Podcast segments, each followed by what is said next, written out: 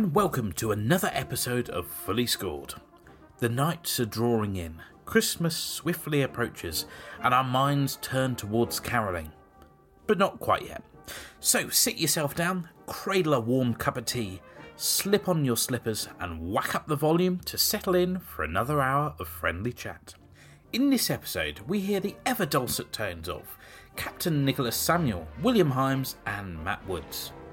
Nick joins us for today's interview as we unpack his life, music, and calling.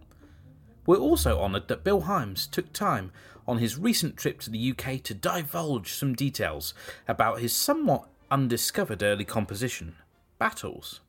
Stranded on the arid island the experience is not just the current autumnal feeling, but all four seasons each week is Central Territorial Staff Songster leader Matt Woods. Now, it's time to natter with Nick. Thank you, Nick, for joining us once again on Fully Scored. Avid listeners will remember your voice from your excellent analysis of your own work, Gift of Love, a while back now in episode 28. How have you been keeping since then?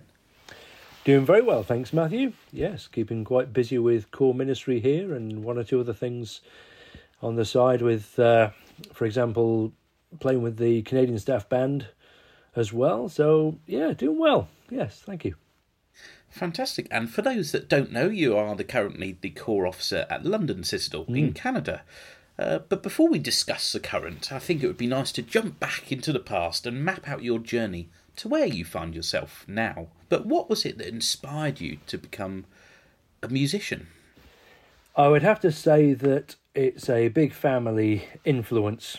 Um, I grew up in a family where both my parents were involved in music leadership at the corps. Uh, as a child, my mum was the sing company leader and later the songster leader. And my dad was the deputy bandmaster for a while and divisional youth bandmaster. Um, but even for family beyond that, um, my grandparents on my dad's side were both Salvationist musicians as well. In fact, both of them served in the their national service as military musicians. And so the uh, famous story goes of my grandma learnt to drive as an ambulance driver because she was a xylophonist in the military band. And uh, so there's a lot of musicians on that side of the family. And then on my mum's side as well, my grandfather was a very good musician and he was a Salvation Army bandmaster for quite a while. And he went into the contesting world as a conductor and cornet player as well. So, with many cousins involved in contesting and army music, uh, I would dare to say that it was somewhat inevitable, but it was more to do with it was all just part of the family. It's just what we did. Xylophonist, what a word! That Absolutely. Is, uh, I don't think we've ever had that word on Fully Scored before. Phenomenal. So, other than those family influences, were there any other people that had key influences on your early development as a musician and a Christian? Um, yeah, as a musician, I would say that there were corps members that I watched as adults as I was growing up, um, and who encouraged me and influenced me along the way. Um, people like the late retired bandmaster Gordon Hughes and uh, the retired YP band leader Ken Ellison. That was just a couple of names who were key influences as well as many other people uh, at the corps who would speak into your life. And part of the beauty of Salvation Army music is that these people are not just a musical influence, but they're also a spiritual influence as they not only talk about the music, but they want to know that you're interested in Jesus too. And uh, just talk about everyday life and how a life of faith works out for us and how we live that way. Was there a particular moment in your life that you knew you wanted to pursue music further, or was that a more gradual discovery? I would say it was always a thing that I wanted to pursue. Um, initially, coming from where I was in the northwest of England, typically there wasn't a lot of music work to be found other than being a teacher. And so, in the initial stages of going through school, as much as I hated school, I'd resigned myself to the idea that eventually to be in the music field, I would probably have to teach music. Um, but thankfully, by the time I got to university, um, I was starting to have different ideas and realised that I'm not sure I really want to be in a classroom every day. And certainly, understanding the British context of school music is very much classroom based. I'm not sure whether I can do that. Maybe the peripatetic route. We'll see how it goes. Um, so while I was at university, I was kind of fishing around different places, trying to see if there was a Salvation Army music department somewhere that was looking for someone to fill a gap. And so I was asking lots of questions around. And it just so happened to be that around the time I was graduating from the University of Salford with my music degree, that the advert popped into the Salvationist as they were looking for two sub editors for the editorial team. And uh, thought, hey, don't know much about editorial, but it's the music department. Let's give it a go, see what happens. So it was very much an intent to go into something music related, and actually at that time, certainly music ministry related. Um, but for a long time, I really didn't know what. I was just looking to find what it was going to be. And talking about music ministry, a way that you were able to do that was uh, in the International Staff Band as a percussionist. Can you tell us a little bit about that appointment and what it was like? Yeah, that was a very exciting time in life. Um, so in September 2001, you'll have heard not long ago in a previous episode of Fully Scored that Dean Jones and myself started work on September the 10th, uh, the day before 9 11 and uh, as two new sub editors to the team, alongside at the time Paul Sharman and uh, Lisa Hooper. And so we joined that team, it was all very exciting. And it was the following September that uh, there was a vacancy in the percussion section for the International Staff Band. And as a desk neighbour to the band secretary, I uh, said to Kevin, "How how does this work? What do I do? He said, oh, just write me a note and we'll put you into the audition process with everybody else and we'll see how it goes. So I auditioned and uh, was very thankful and honoured to be appointed to the band in September 2002 and enjoyed six wonderful years of great opportunities of music ministry. So, a slight sidestep now, but for several years you were the YP band leader at Enfield Citadel. How did your nurturing as a young musician help you to then nourish the next generation? That's an excellent question, Matthew. I became the YP band leader at Enfield at a very exciting time for a certain group of young people there because as I arrived uh, at the core, uh, Gary Ambrose had been the YP band leader and he decided that uh, it was time to pass on the baton, literally, and so it fell to me to take on that responsibility. And there was a group of six young uh, teen boys who, for most of them, they had family members in the senior band, and they were incredibly keen and enthusiastic young people. And so it wasn't a case of I was t- taking on a group where I had to whip them into shape and force them to do things by any means. These were really excited people who showed up every Monday night to rehearsal, waiting to find out what we're going to do next. And so it was really quite exciting.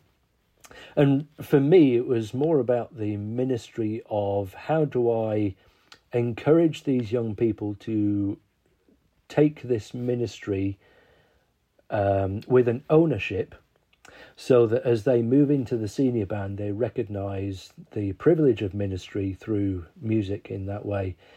And that it's not just about we show up on a Saturday night somewhere, do a concert, and then if I can be bothered, I'll be there Sunday. But it really is about the whole thing of the music ministry uh, to whoever is there.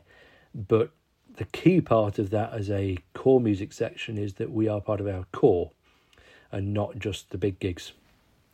Fantastic. Thank you for sharing those memories. And we'll come back to that uh, influence of young people in a little bit. But I'd like to now speak about your composition. Many will know you as a composer. But when did you first start to find out that that was something you enjoyed? I would say in my childhood, to early teens, I spent a lot of time just experimenting, trying to write notes on paper from stuff that I'd remembered hearing or playing, and really enjoyed the process of doing that. And uh, so I started to take it a bit more seriously and played around with the idea of arranging. And uh, there were a couple of occasions where one of those older people from my home corps would ask me to do something. For example, the band and songsters once did a local radio recording. It, it was a very odd occasion. It turned out to be that he a harvest thing for Radio Liverpool, and because it was a harvest recording of a church service, they insisted that it was recorded in the middle of a field in Liverpool somewhere. so quite an unusual setting. Wow. Anyway, all of that to tell you that um, the songsters were taking part, and so the retired bandmaster came to me and said, "Do you think you could arrange the piano part for a brass quintet for the backing?"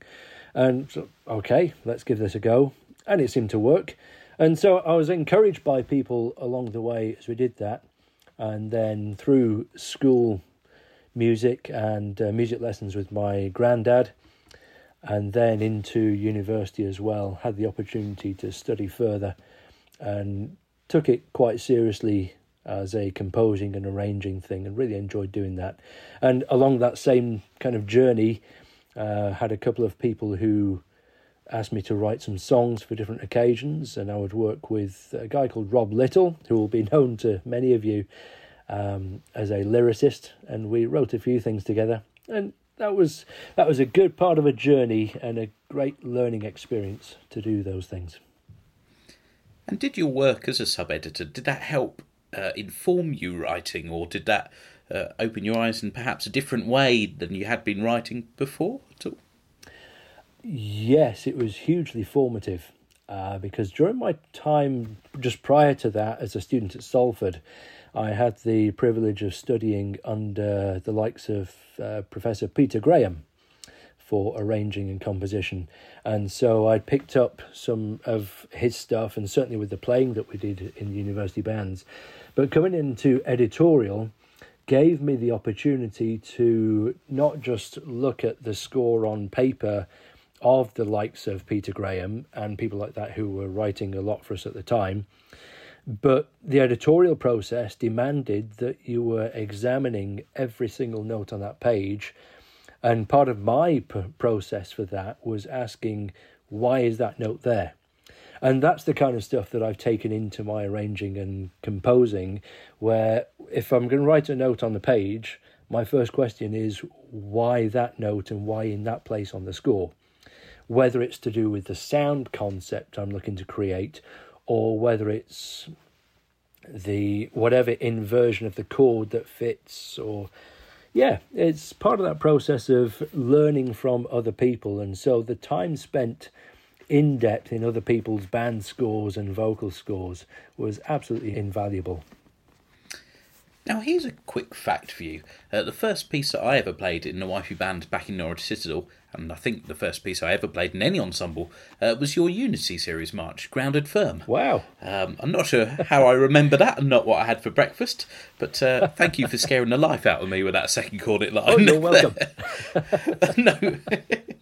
um, and, and actually, lots of your music is accessible for younger people, and several of your pieces have been published in First Things First series do you enjoy the challenge of writing music that is accessible for smaller groups or younger people, or is that just something that naturally you've been gifted at? Uh, no, I enjoy the challenge, and the reason behind enjoying that challenge is that I am a huge proponent of functional music for music ministry. And so there's a there's a recognition that not every player is as capable as somebody else in the same ensemble, never mind in a different band. And so making something accessible to a group is really what I aim for so that it can be used. Otherwise, we end up with a whole catalogue of music that nobody can play because it's just way too hard. And so making it functional and usable, that's what I aim for. Is there a composition that you're most proud of or that means a lot to you personally? Yeah, I would say that one of the formative pieces in my writing was one uh, that we talked about a few episodes ago that was Gift of Love. Uh, purely because of what I was trying to create in there and the way that the music has since been used in different parts of the world, as people have picked up on that, because most of the songs within there are internationally known, and so people have been able to pick up on the Jesus story contained within. Uh, perhaps more recently, I've done a couple of items for the Canadian Staff Band. One was for the CSB 50 event in 2019, which was called Legacy of Faith. And um, in there, I tried to create some kind of picture painting of the story of the band but it was all based around the idea of Hebrews 11 that by faith such a body had done this because they'd been available to God.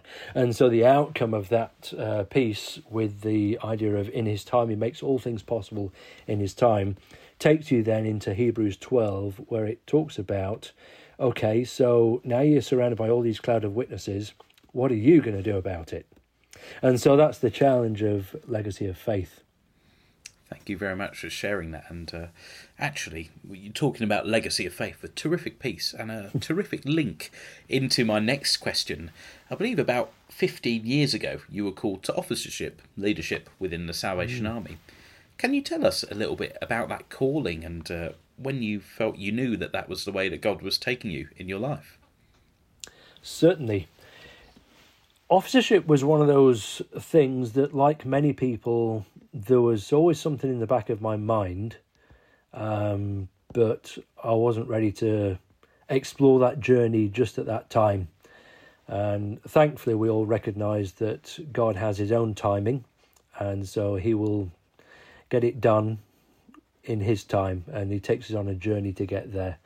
So, part of my journey is, uh, I, in fact, I would even dare to say that through childhood, there was uh, it was well known that I had every intention of being a Salvation Army officer at some point as a child, and then uh, perhaps as I grew up and got more involved in the music side of things, I went in a different direction. But knowing that there was always that thing in the background that, hey, maybe it's one of those things I need to revisit. Let's see one day, and kind of put it off for a long time. And so God took me on this journey through music editorial and all the process of the ministries that I got involved both with the staff sections and through Enfield Corps. And I would say that it was during my time in editorial that part of the journey was seeing fellow, oh, now fellow officer colleagues uh, who had gone before me, who had had such a in, at least in my observation, a fabulous life of ministry. And for a while, I was kind of thinking it would have to be an either or situation where I had to choose between the music or officership. Um, until having seen those people, uh, the the names that come to mind, of course, are Colonel Ray Steadman Allen, as he uh, certainly during my time in the editorial office, he was in at least once a week in his consulting role, and to spend time with him, hearing his life experiences. And uh, Colonel Trevor Davis was doing a very similar thing towards the end of my time there, coming in as a consultant for editorial things. You look at their lives and you think, yes, they'll have had real challenges along the way, but what a wonderful life of ministry and the ability to do both. And so it was one evening that um, I was kind of processing all this stuff in my mind and observing a few things. I don't know whether I call it my caving in moment, but it was the moment where I said to God, okay, I get this. Uh, yeah, let's get on with it. I, I understand what you're asking of me now. And so there was a hard journey where there were times in conversations where I was reminded that there won't be a music focus it is all about. Um, in fact, the the likelihood is that I could end up in corps officership for life and might not have much to do with music at all. And so I had to come to terms with that reality. Uh, but of course, when you get to a corps, you discover that you're going to be involved in the music somehow anyway, because you might be appointed to a corps with no music and you're it.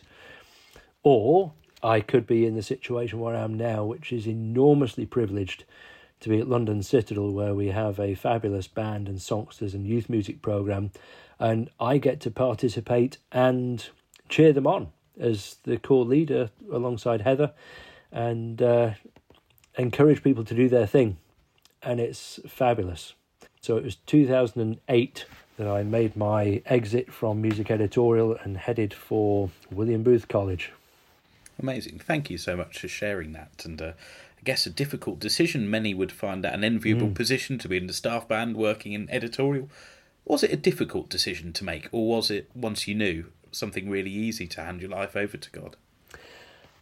I would say both, because it was a difficult decision initially because I knew that I didn't want to give up the music thing. I had in my mind that uh, certainly at some point along the way, I would have the privilege of being a corps bandmaster. Um, perhaps one day, sometime in the future, I would, whether it's in the UK or relocating elsewhere, have an opportunity to progress in the department and maybe even one day um, be a music secretary somewhere who knows? I'd got all these things in my mind that these were my plans. Um, and so to put that to one side and face the reality of what God had called me to, that was hard.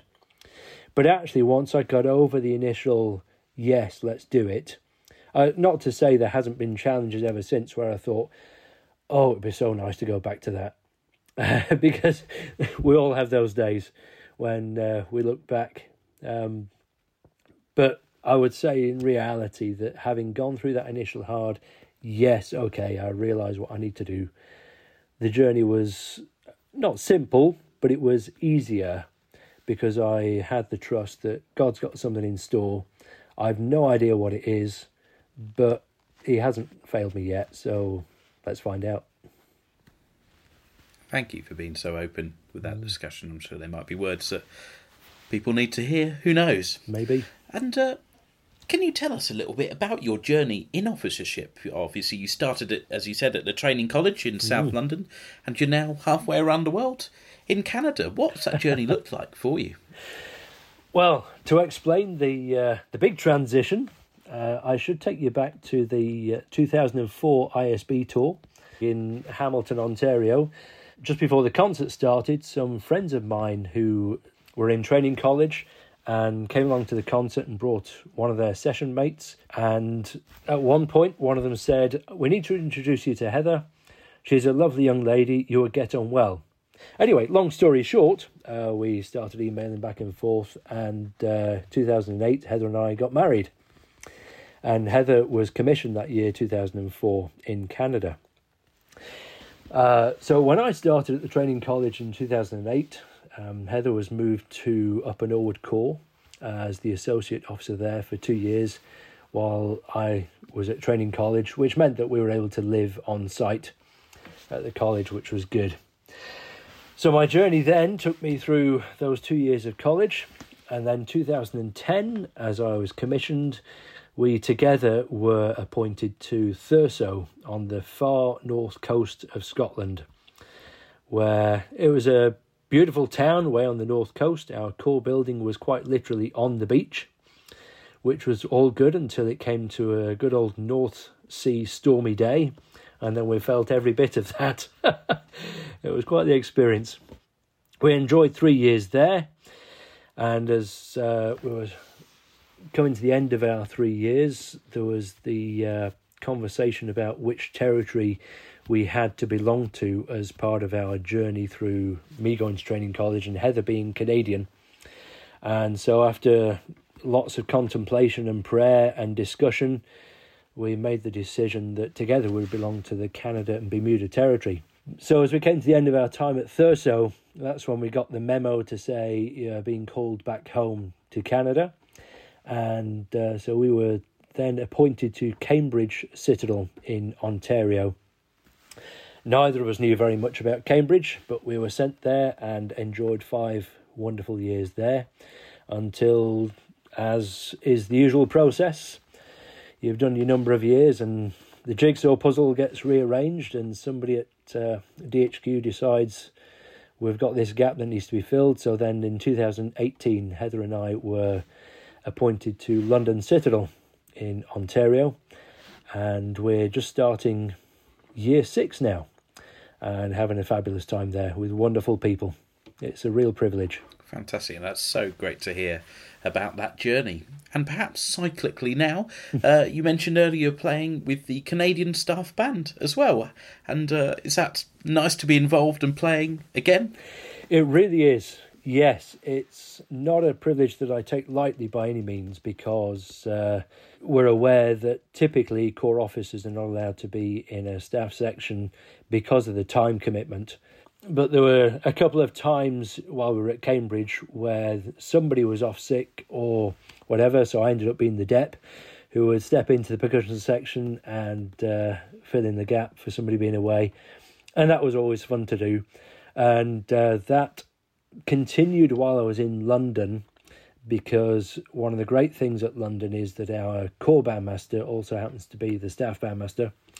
And so part of that journey of becoming a member of the Canadian Staff Band. It's supposed to be for a short time as uh, things were re-established post COVID and things were returned. Um, but it it's become a real meaningful thing for me. This ministry, where whilst I don't enjoy being away from the corps at any time, um, the music ministry through the CSB is a very special and significant one uh, because on one hand, it's a great ministry that I can offer and be part of a fabulous group of people. Uh, and on the other hand, for me personally, it's also one of those things that fills my tank. And so uh, Wednesday night uh, on the 401 in John's truck and stopping at Tim Hortons on the way and uh, being disappointed that they never have what you're asking for. That's all part of the legend of Wednesday night, but just that fellowship of being with people, it's fabulous. Fantastic. That's great to hear. Now, what may not be as great for you to hear is that we're now going to progress into the quirky quickfire questions. Oh, goodness. So, if you weren't nervous before, now's the time. so, we'll start off with a couple of fairly normal ones. Who is your favourite Salvation Army composer? Oh, that's a hard question. At the moment, I would have to say it's Major Les Condon. And to be even more specific, have you got a favourite Salvation Army piece? Yes, Matthew. Uh, I would say that it's Song of the Eternal at the moment. Have you ever had a nickname that isn't Nick your name? Excellent question. There are probably many that other people have had that I didn't know about, and probably not very positive ones, but I don't know. If you could erase one carol from the history of humanity, uh, which would it be? The Little Drummer Boy. No question about that. There's a nickname for you. what is your favourite variety of houseplant? Something that doesn't take much maintenance, whatever it might be, because I'm likely to let it die. Perhaps a cactus. Yes. Uh, have you got a signature bake? Ginger cake. Ooh, very Yes. nice. Who do you think would win in a fencing match, Debussy or Ravel?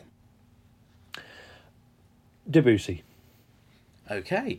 And finally, if you had to lead a Sunday morning meeting in sporting regalia, which sports attire would you choose? Probably a baseball shirt. I've no idea why, but I have one, so I'll wear it. Nice, excellent, and practical. So that takes us on to band manager. For those that haven't listened to Fully Scored before, each guest that we've had on this season, we're asking to choose two players to nominate for a fantasy band that we have. And the seats are filling up nicely, so there's a few left for you to pick from. And you can choose players that have inspired you personally, or just people that you look up to as musicians or Christians. So, Nick, who would your two nominations be for the Fully Scored Band Manager Band 2023? Now, I kind of feel like I'm in a bit of a quandary with this, and I'm glad you've asked me for two, Matthew. Uh, while I don't like the pressure of picking these people, I'm aware that I probably need to be fair and pick a British person and a Canadian person just to keep both sides relatively happy as best I can. And so I'm going to pick one of the second cornet chairs because um, Nigel Hills in the International Staff Band, a friend of mine. He is one of those people who shows up, gets the job done excellently, and is a great guy who cares for the people in the band as well. But he's also probably one of the most faithful and longest serving second cornet players I know. So we can't go wrong with Nigel. I'm also going to take the second trombone seat and I would nominate my good friend, staff bandmaster John Lam, for that seat. John is actually an excellent bass trombone player, but that spot's already taken. And so uh, he plays a fair second trombone as well. He's pretty good. Brilliant. Two excellent picks there in addition to the band. Well, thank you, Nick. We'll see you shortly again for the Band Mastermind segment of the podcast. Thank you so much, Nick for what you had to share with us and for giving up your time to do so. As always, terrific choices for the Band Manager 2023 band. We'll add them to the team sheet shortly. Thank you to everyone who voted and gave nominations to the Euphonium 2 seat in the fantasy band that was up on Facebook. Counting up the nominations and votes, we're pleased to award the seat to Stephen Pavey, a member of the Canadian staff band Euphonium section for over 25 years. Now, gladiators, are you ready? It's time to battle, but not that kind of battle. Bill's Battles was recently recorded on the ISB's most recent CD, Manuscripts 2. Before its recording, it was a piece known to very few. Here is William Himes to share some insights into its composition and the message. Well, Bill, thank you so much for joining us on Fully Scored once again, and it's uh, nice to be talking to you in person in Peterborough. It's good to be here. Yeah, jet lag is all past, so I'll try to be alert for you. Fantastic. If you do fall asleep, I'll give you a few prods. That's right. That's right. in fact, for listeners that might not have caught what you're doing, this will go out after you're back, I would imagine. Do you want to give a little synopsis of what you've been up to this week? Well, I'm, i was here at the invitation of the uh, Andrew Blythe and the Peterborough Corps, and in, anticipation of a, a, festival weekend, a festival evening we're doing and, and Sunday meeting this Saturday and Sunday uh, with the Kettering Band and the Peterborough Band. So I'm going to both of those corps band practices to prepare them for the second half of the program where we're doing a few of my pieces as a mass band kind of thing. And then the Sunday service, I'll be speaking there and uh, doing some more uh, of my music.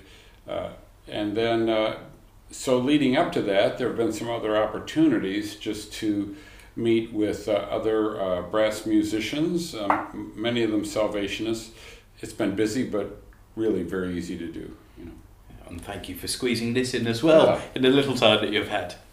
Uh, so, in today's episode, we're going to be looking at uh, one of your pieces, perhaps not that well known of your pieces, Battles, tone poem, which has recently been recorded by the International Staff Band on Manuscript 2. So, when did you come to write this piece? Well, Battles is one of those pieces that you write just for you. By, by that I mean, you don't care if it's ever played. It's just something you wanted to say. It's kind of like a personal diary, if you will. You, you do it, but it's not like you're intending somebody's going to publish it as a book.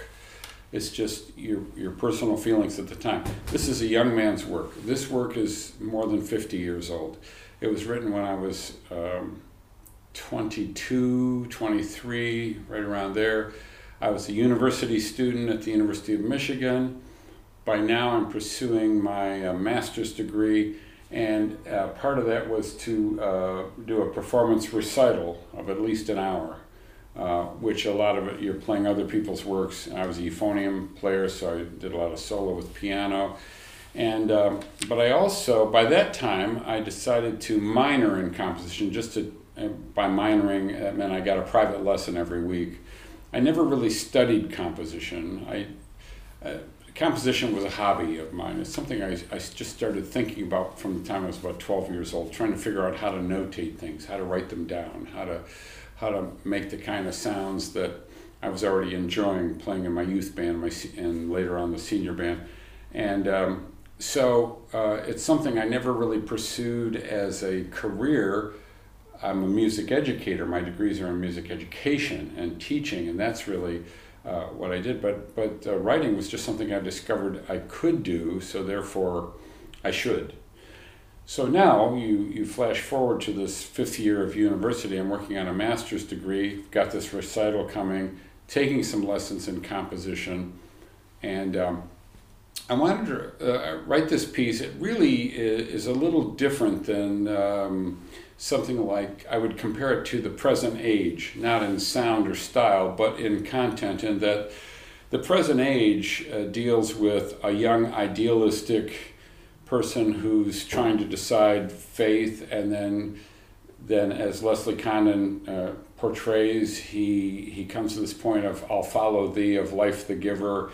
But uh, the first part is all the isms of the world that are attacking him and trying to um, smash his Christian idealism and stuff. But he persists, and then you hear "Courage, brother" at the end, and you march on, and and that's sort of the end of the story. I sort of pick up where that that tone poem ended in the sense that I start with um, the first point of battles is where the person has already decided to follow the Lord. And that's where you hear hints of I surrender all.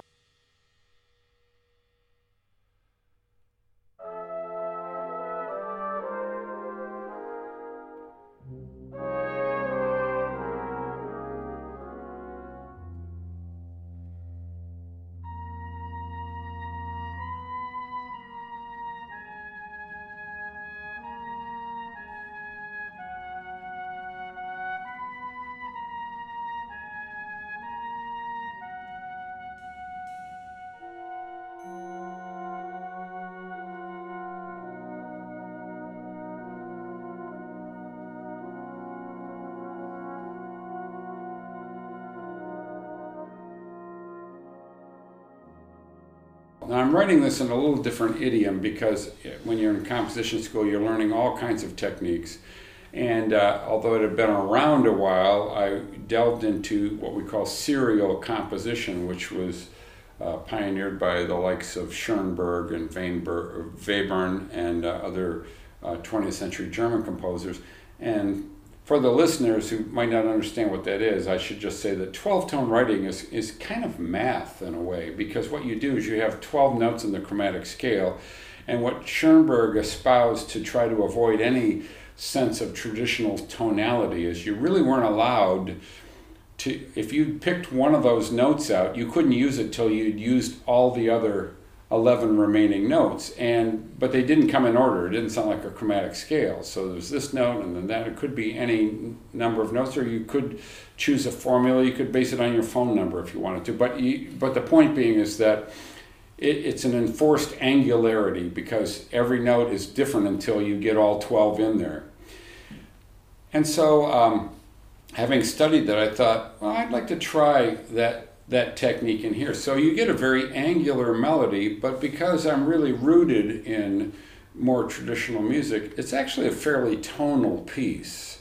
But it does, it meets the prescription of the, this formula that Schoenberg espoused. So you hear at the beginning a very angular kind of um, tune. You're not going to hum it before you go to bed at night, or it's not going to stick in your head like that. But it, but for me, it was a motif and and what it is is uh, uh, this young Christian uh, is has already decided that he's he's a Christ follower, and you hear hints, and then uh, finally the actual chorus of "I surrender all, all to Thee, my blessed Savior, I surrender all," and then the first battle comes, like the present age, where now these isms are going to attack this. What do you, you know, what do you believe here? Or why do you believe that? You know, that kind of thing.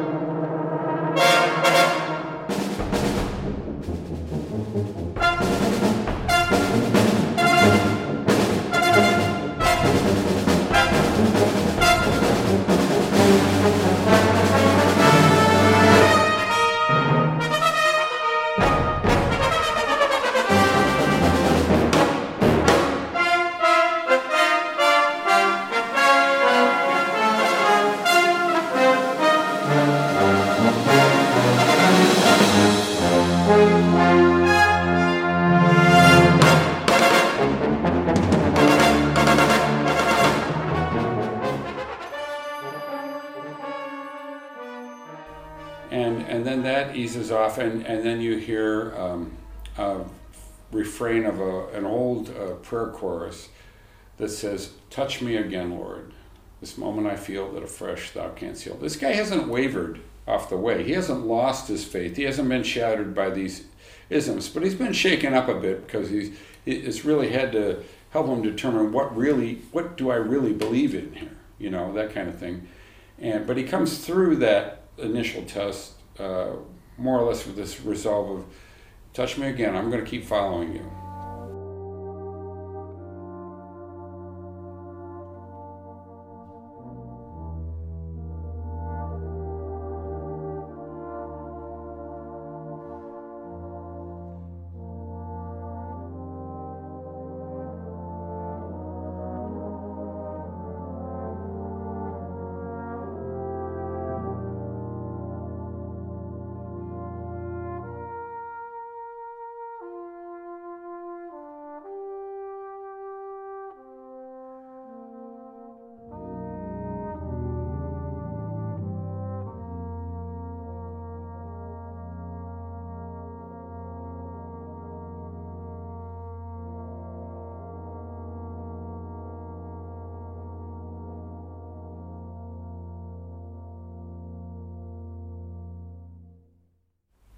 The second battle is one that, that's uh, a little more, um, or I should say, rarely addressed. And, and uh, this is reflective of my experience too.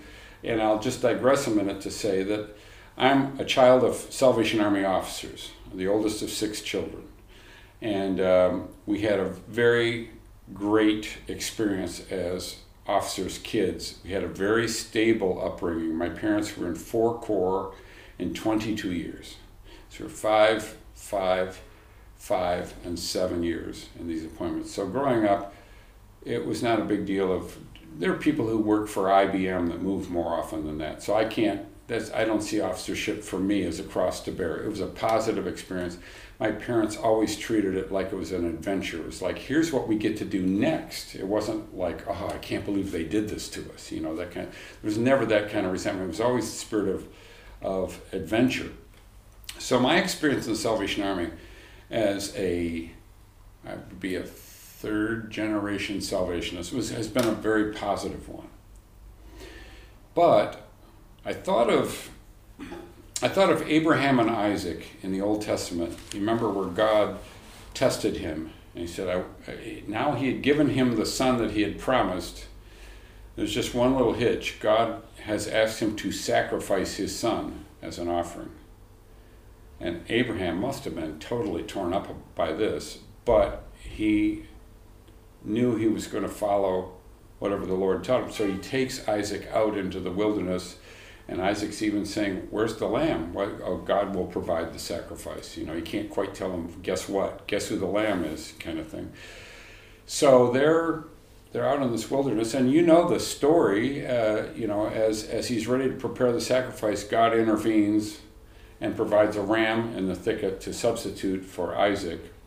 Why did God put Abraham through all that? You know, you wonder, is he just a sadist? What is this? You know, but what it is is. I think God wanted to teach Abraham something about himself that he did not know until then. And what he learned about himself was he followed God so fully that even if he had to give up his son, he would. And God says, okay, now you know that about you. Don't worry about your son. He'll be fine. But you needed to know that about yourself.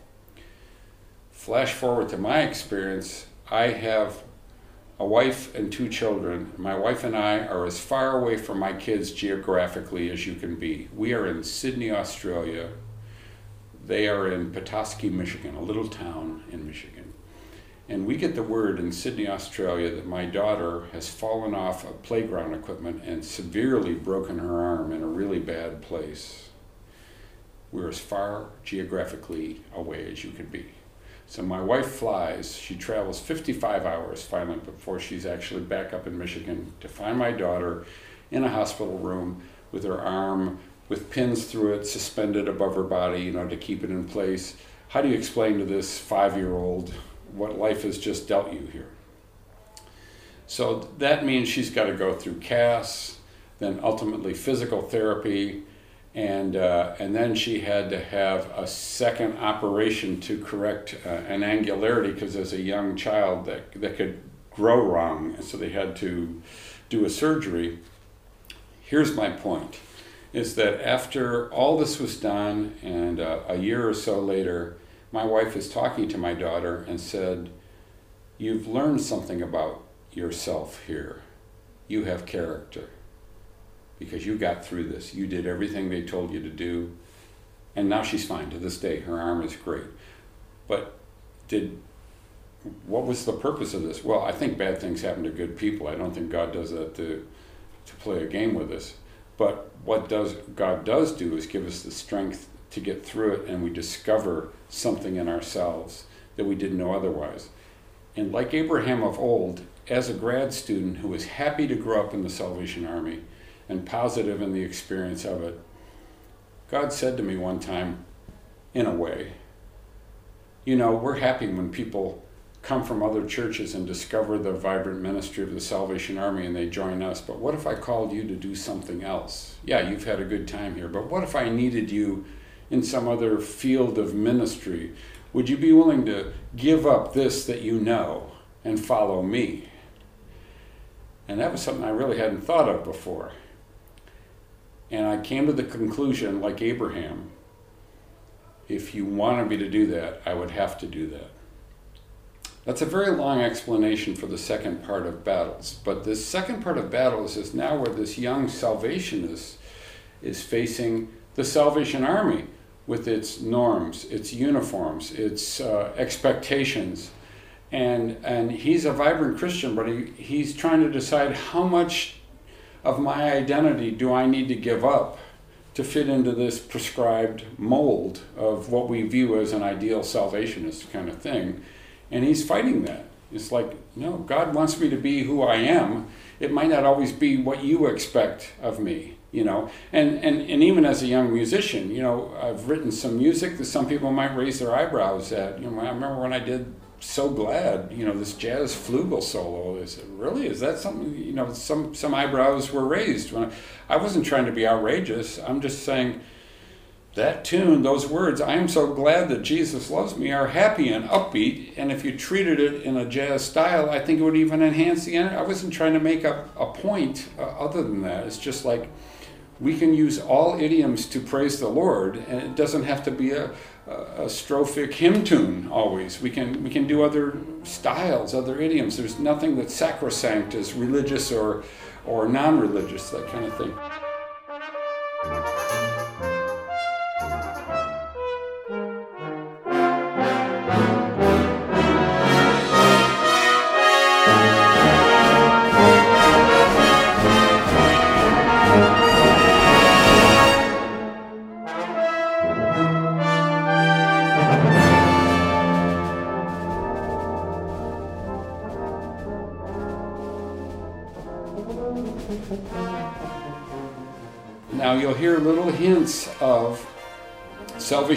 Themes. And I've always been amused as a Salvationist that I think we're the only church, the only denomination that writes songs about ourselves. They actually say the Salvation Army is marching along, or Salvation Army, Army of God. And I'm not ashamed of that, but I just think it's kind of unique. You never hear someone singing, I'm a happy Presbyterian. You know, it's nothing like that. Um, they just they just sing about God and leave it at that. We, we sing about ourselves, you know. So you hear these little refrains uh, of uh, Salvation Army reference coming through, representing uh, his struggle with his personal identity as verse, versus the organizational identity. So that's really the the second battle, which I think is unique as far as the subject uh, to encounter. But then it finishes up with uh, the tune, the hymn tune Aurelia, which we have associated many different texts in the, Salvation Army. One that comes to mind is, "O Jesus, I've promised to serve thee to the end." But the text I was referencing there was actually uh, from other churches. I know, uh, especially Baptist hymnals have this in their hymnal, but there there are other hymnals as well that would say uh, the church's one foundation is Jesus Christ her Lord. Uh, she is his new creation by water and the word. Uh, those are just the first two lines that I can recall. But the point being is that that's what this guy concludes at the end. My main thing is I'm going to serve God wherever that takes me. The church's one foundation is not William Booth. It's not the Salvation Army. It's not Charles Wesley. It's not. The church's one foundation is Jesus Christ, her Lord. So wherever He wants me to go, I have to go there. My loyalty is there. And if it's in the Salvation Army, hallelujah. I'll do that. And, and for me, that was resolved. You know, it was like Abraham and Isaac. Once I knew that about myself, that I knew that if I was called elsewhere, I'd be willing to go. God says, okay, you know that about yourself. Now continue doing what you're doing. And so that's why uh, that hymn tune is referenced there. And at the end, you the final phrase you hear is actually um, in, in, interplayed with Aurelia, that tune. You also hear, I will follow thee, my Savior. And, and the last phrase is, by thy grace, I will follow thee. And that's how the battle ends. It's not a big victory, hurrah, big fanfare, or anything like that. It's just resolved. Now I know. Now I know this about myself. Uh, to quote my wife, you have character.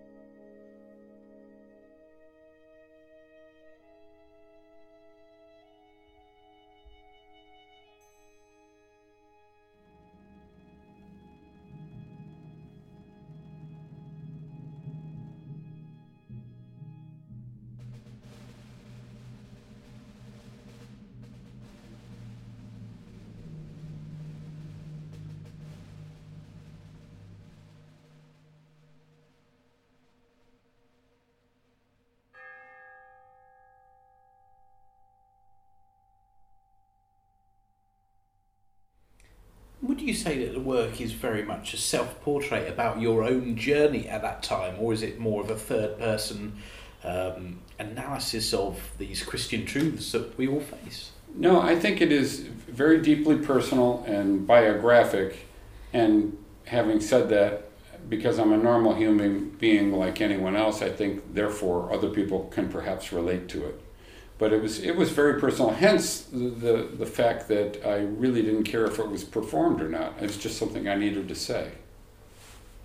And another question. Clearly, anyone that knows your works will know that this is a piece of yours. It's got many of the hallmarks, I guess, even from an early age. But yet, it's a very, very different language to anything that we have seen since. Would, do you think that is a fair analysis, or do you think that that is not quite right?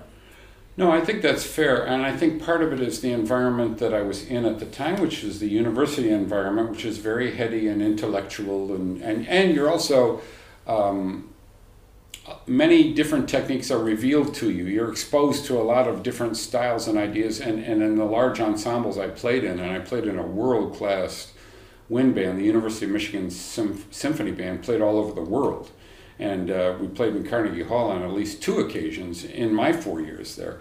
So it was a wonderful group of, of people that played at a very high level, and they played some very intellectual pieces of music, the likes of Hindemith and that sort of thing. And we we'd also play highlights from Carousel. You know, we, we'd play things that, or a Sousa March, we'd play things that would touch the audience as well, but we'd also educate.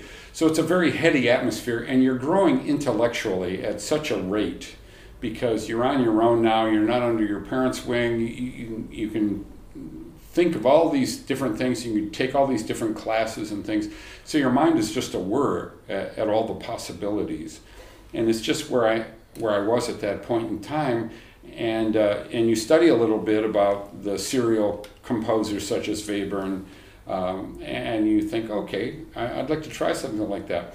Now, I, I don't have pieces since then that, that would replicate this, or you'd say, oh, yeah, that's, that's a lot like Battles.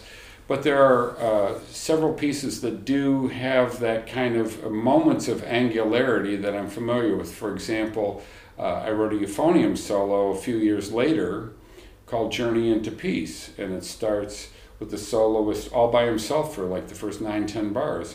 And it's it's not twelve tone, but it's definitely atonal. It's not going to be a hymn tune or anything like that.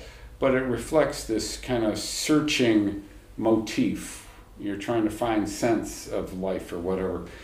So yeah, I would say Battles is uniquely me at that point in time. It's a snapshot of a university student who's seeking and finding. And then other pieces after that, it's kind of like, well, this is who I am. Deal with it. You know, this is this is just my language, and uh, and, and becomes a um, a little more I don't know approachable or accessible to the average person.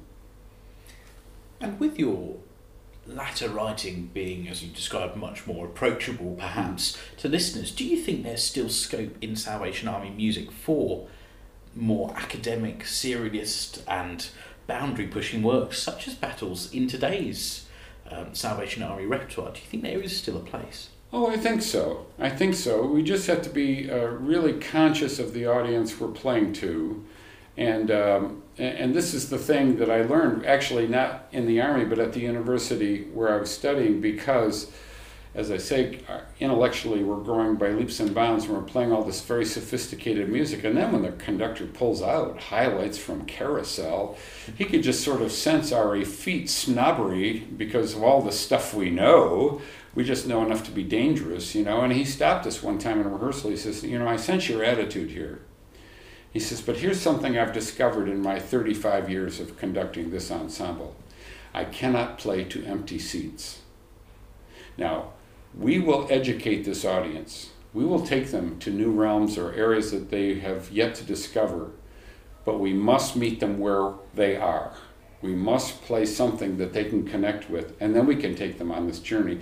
And that is a philosophy I've applied to when I was teaching in the classroom instrumental music, certainly the 38 years I had the Chicago Staff Band. We could play some of the latest, most sophisticated works but there would always be something there for what Erik Leidzén referred to as the little old lady in the third row. And that's not really an ageist thing. What he means is the average person who comes into our hall to hear our music should be able to understand some of what we do. We shouldn't be in code here, we shouldn't be that subtle. And uh, I think we can take people on a journey with something like battles but I wouldn't program five battles on a program.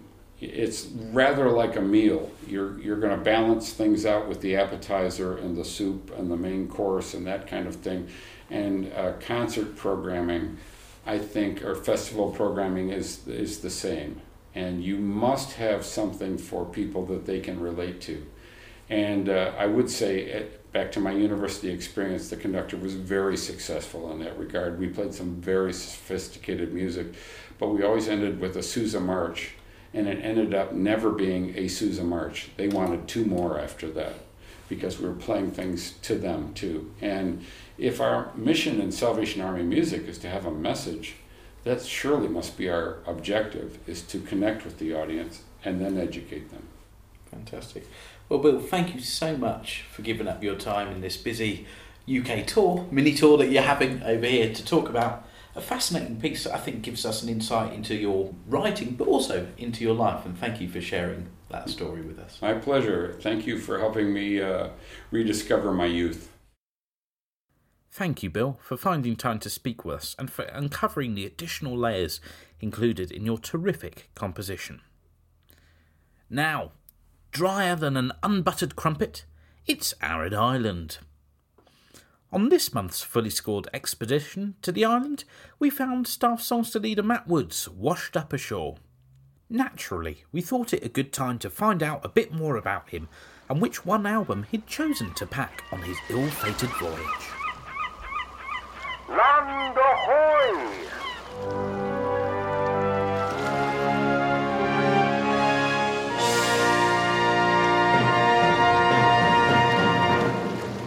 Welcome to Arid Island. Well, Matt, thank you so much for joining us on the Arid Island. How is the temperate weather treating you? Oh, it's it's, it's special. Yes, it's uh, you know, as the uh, title suggests, it is quite dry, but you know, hopefully the water's wet.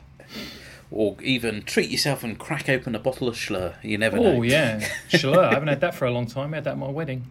Can't get that over here, unfortunately. It's not one of the uh, things. It's normally Martinelli's is the drink of choice at Christmas for Salvationists in uh, in, in the states. A little bit of culture, learning already, which is great.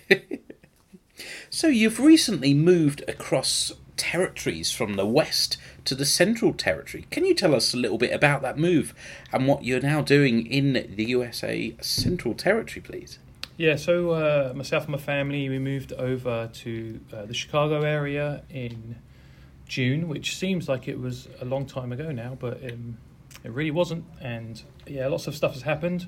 Um, so, so we were in based in the Los Angeles area before, and I worked at THQ in the music department there. Um, just an opportunity arose, and I applied for it and got the job. So you know, here I am. So I'm I'm now the uh, director of vocal music for the Central Territory which um, I think it's the first one around that's kind of like specific to vocal music, um, certainly in the US. Um, so it's kind of exciting.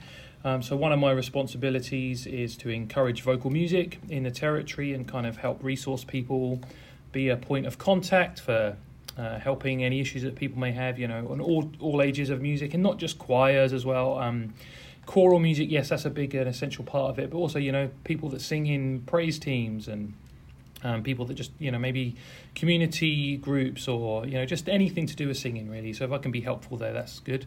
Um, another part of the job is to lead the Central Territory Staff Songsters. Harold started that group off um, in 2020. That's Harold Burgmayer. Um, they started right in the midst of COVID, but I've had a rehearsal weekend with them, um, and that went well. Um, they kept me around, so at least I've got another weekend coming up in November and then I get to help lead the youth chorus as well. And that day we've got a meeting in April. But yeah, it's kind of a new job, so it's kind of you know discovering what that exactly is going to look like for the territory and for me and all that kind of stuff. But yeah, so that's kind of a little bit about that. Very exciting. We wish you all the best as you venture forward and uh, put your stamp on that role and those uh, opportunities that you're going to be having with all the people that you come into contact with. Thank you. Now, astute listeners may notice that your accent isn't that native to where you said you'd moved from California. Can you tell us a little bit about why you're speaking so funny? Yeah, uh, well, yeah, I know this got a funny accent. You know, people keep you know looking at me strange when I ask for a glass of water when I go to a restaurant around here. But yeah, um, I'm originally from uh, from Portsmouth, um, went to Portsmouth Citadel as a young younger man. Actually, started off going to Southsea Corps, but my parents moved when I was about uh, probably about eleven. So yeah, I'm originally from from around there, and I moved over to the US um, in 2006. Yeah, it's been fun. You know, it's a different way of life. I never, I would never have seen myself uh, as a younger guy moving to Chicago or anything like that. Um, it's you know, this, this is not my doing at all. This is uh, God's hand on my life for sure, and you know where He wants me to be. So. That brings us on to the all important question. If you were left deserted on an arid island and could take one album with you, what album would it be and why? Well, this is this is quite a tricky uh, question. I'm sure everyone struggled a little bit, you know, to try and narrow down life's listening of music and thing into one thing. I feel like even the best albums, you probably at some point you'll get annoyed with. But because of the big move, I recently um, downsized my CD collection because, to be honest, I hardly played any of them. So I kind of had to think of what CDs did I actually keep. That was kind of helped me kind of narrow it down. I used to go to the national uh, band contest quite a lot when I was younger with my dad. Uh, we'd, we'd go every year. And I think it was 1997. Old Edge was the test piece. And uh, that night in the concert it was the first time there was this guy from Australia that they said played all these instruments. Growing up as a lad, you know, like, you know, you play the cornet, you don't touch anything else. You know, don't go and play a euphonium. Stay playing your cornet, or you're going to mess your lip up. And there's this guy who picks up a trombone, plays a trumpet, James Morrison, and I just was my mind was blown. And I think it was it was the first time that he'd done something in the brass band world in the UK, I think. And so it was with Black Dyke, the ISB, and James Morrison. And yeah, it was a great album. I, I listened to that a lot. Um, just the you know and the memories of that. Uh, you know, I think it was Sweet Georgia Brown that James played, and Old Ragged Cross with the ISB and just you know his virtuosity on those both of those instruments was um, yeah unbelievable. And then they finished off the evening with Elsa's um, in a mass bands, and I think probably the organ came in. It might have been a little pitchy, but uh, the band saw the organ. I'm not sure which one around, but it was just a thrilling um, a concert to be at. I think it was.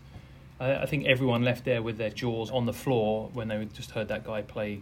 So that, like listening to that CD, that was a great one.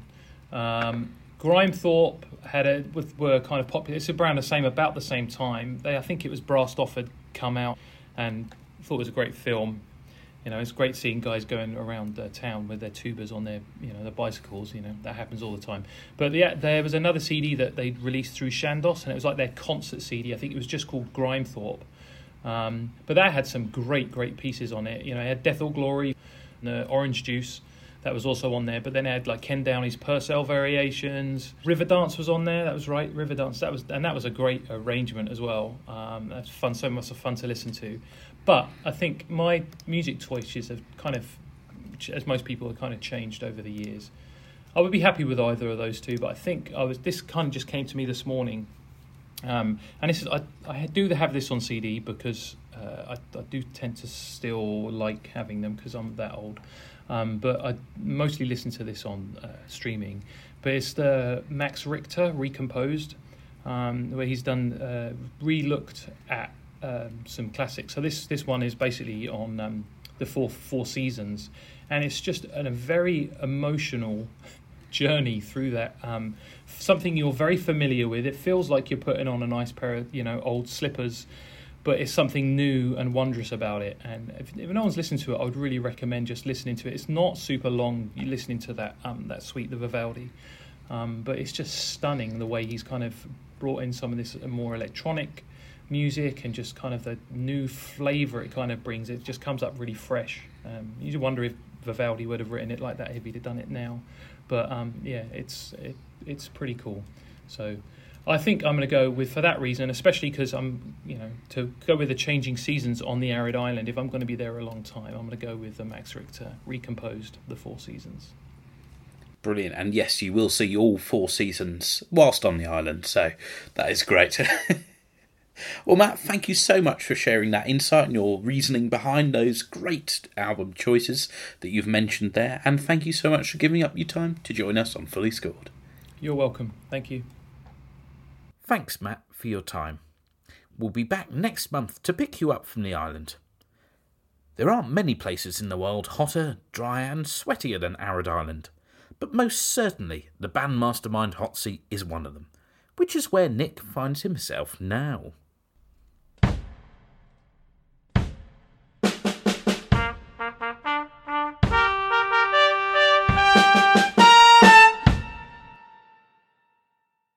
Well, Nick, welcome back and uh, welcome to the Bandmastermind Hot Seat. Thank you, Matthew. On a scale of 1 to 10, how uh, nervous are you feeling? Absolutely petrified.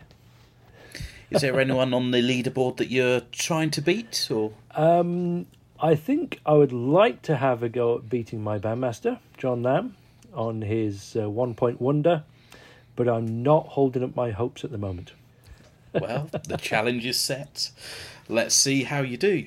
Nicholas Samuel, are you ready to play Band Mastermind? Let's go. Your time starts now. What was Eric Ball's last composition to be published in Gems for Songsters? Pass. Okay, can you name Kenneth Downey's 2023 published Waltz Fantasy? Pass. What was the first published piece to include cowbell? LSL Senor. Not, uh, not correct, I'm afraid. Uh, where would, where was Donald Osgood, the bandmaster? Worthing. Close, but not correct, I'm afraid. Which Salvation Army composer was born 13 years to the day after Bela Bartok? Pass. Okay, we'll come back to the answers at the end. What is the first track on the Enfield Citadel album Kaleidoscope? Oh. Ooh. I got that one in the car. Oh, pass. Okay, who was born first, Eric Ball or William Walton? William Walton. 50 50, but incorrect, I'm oh. afraid. who was the trombone solo Song of Exuberance written for? Uh, Maisie Wiggins. Not, I'm afraid. Can you name one of the principal cornets of the ISB between David Dawes and Gavin Lampard? Uh, Carl Nielsen. Correct. What was the last LP recorded by the ISB under Bernard Adams? The International Staff Band album. It wasn't, I'm afraid. Um, but just enough time to get that answer in. So, I believe that leaves you tied with John Lam with one point. Well, Not a bad score for Bandmaster Band. could be worse. It could be a lot worse. but one point worse, anyway. We've had no one in the negatives yet, uh. but there's still time. so let's just go a lot through those answers for those that were playing along at home. The last of Eric Ball's compositions to be published in Gems of Songsters was The Prayer of St. Francis. Hmm. The 2023 Waltz Fantasy by Kenneth Downey was Love Lifted Me. Uh, the first piece published to include cowbell and reliably informed was Mountain Camp by Donald Osgood, Ah, yes. who was a bandmaster at Southall. Um, the Salvation Army composer that was born 13 years to the day after Bela Bartok was Erik Leidzén on the 25th of March 1894. Oh. And here's one that you may kick yourself under the table. Uh, the first track of Kaleidoscope is In the Firing Line. Ah, Bramwell Coles. yes. And obviously, as it's a 50 50 chance, uh, it was Eric Ball that was born about five months before William Walton. Ah, The trombone solo, Song of Exuberance, was written for Mac Carter. You correctly named Carl Nielsen as one of the principal cornets. You could have had Kevin Ashman or Rob Gill as well. And the last LP recorded by the ISB under Bernard Adams was Festival Salute. well, there you go. Well, Nick, thank you so much for joining us on Fully Scored. Thank you for giving up your time and sharing your words and a bit of your story and your faith with us. We really do appreciate it. Thank you, Matthew. It's a privilege as always. Thanks for having me.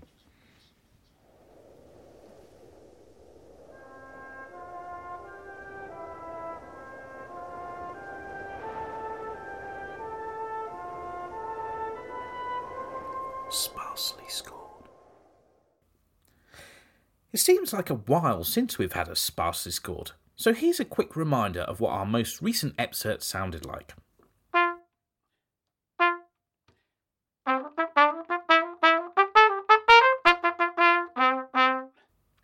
And here it is again.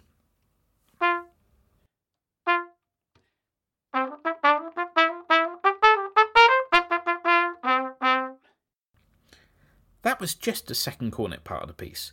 Even so, it gives me great pleasure to congratulate not one, not two, but three winners who all guessed the piece correctly on the day episode 46 with that first play of the excerpt was released.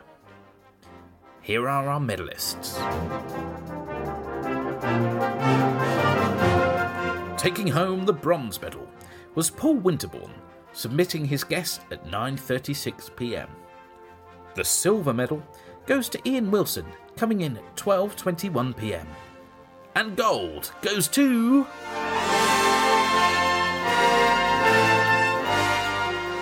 Nicholas Brill, correctly guessing the piece at 10:56 a.m. Congratulations also to all those who messaged in and correctly guessed that the piece was indeed Robert Redhead's A Fanfare of Praise. Sparsely Scored will be returning with a new episode for season 5 in January.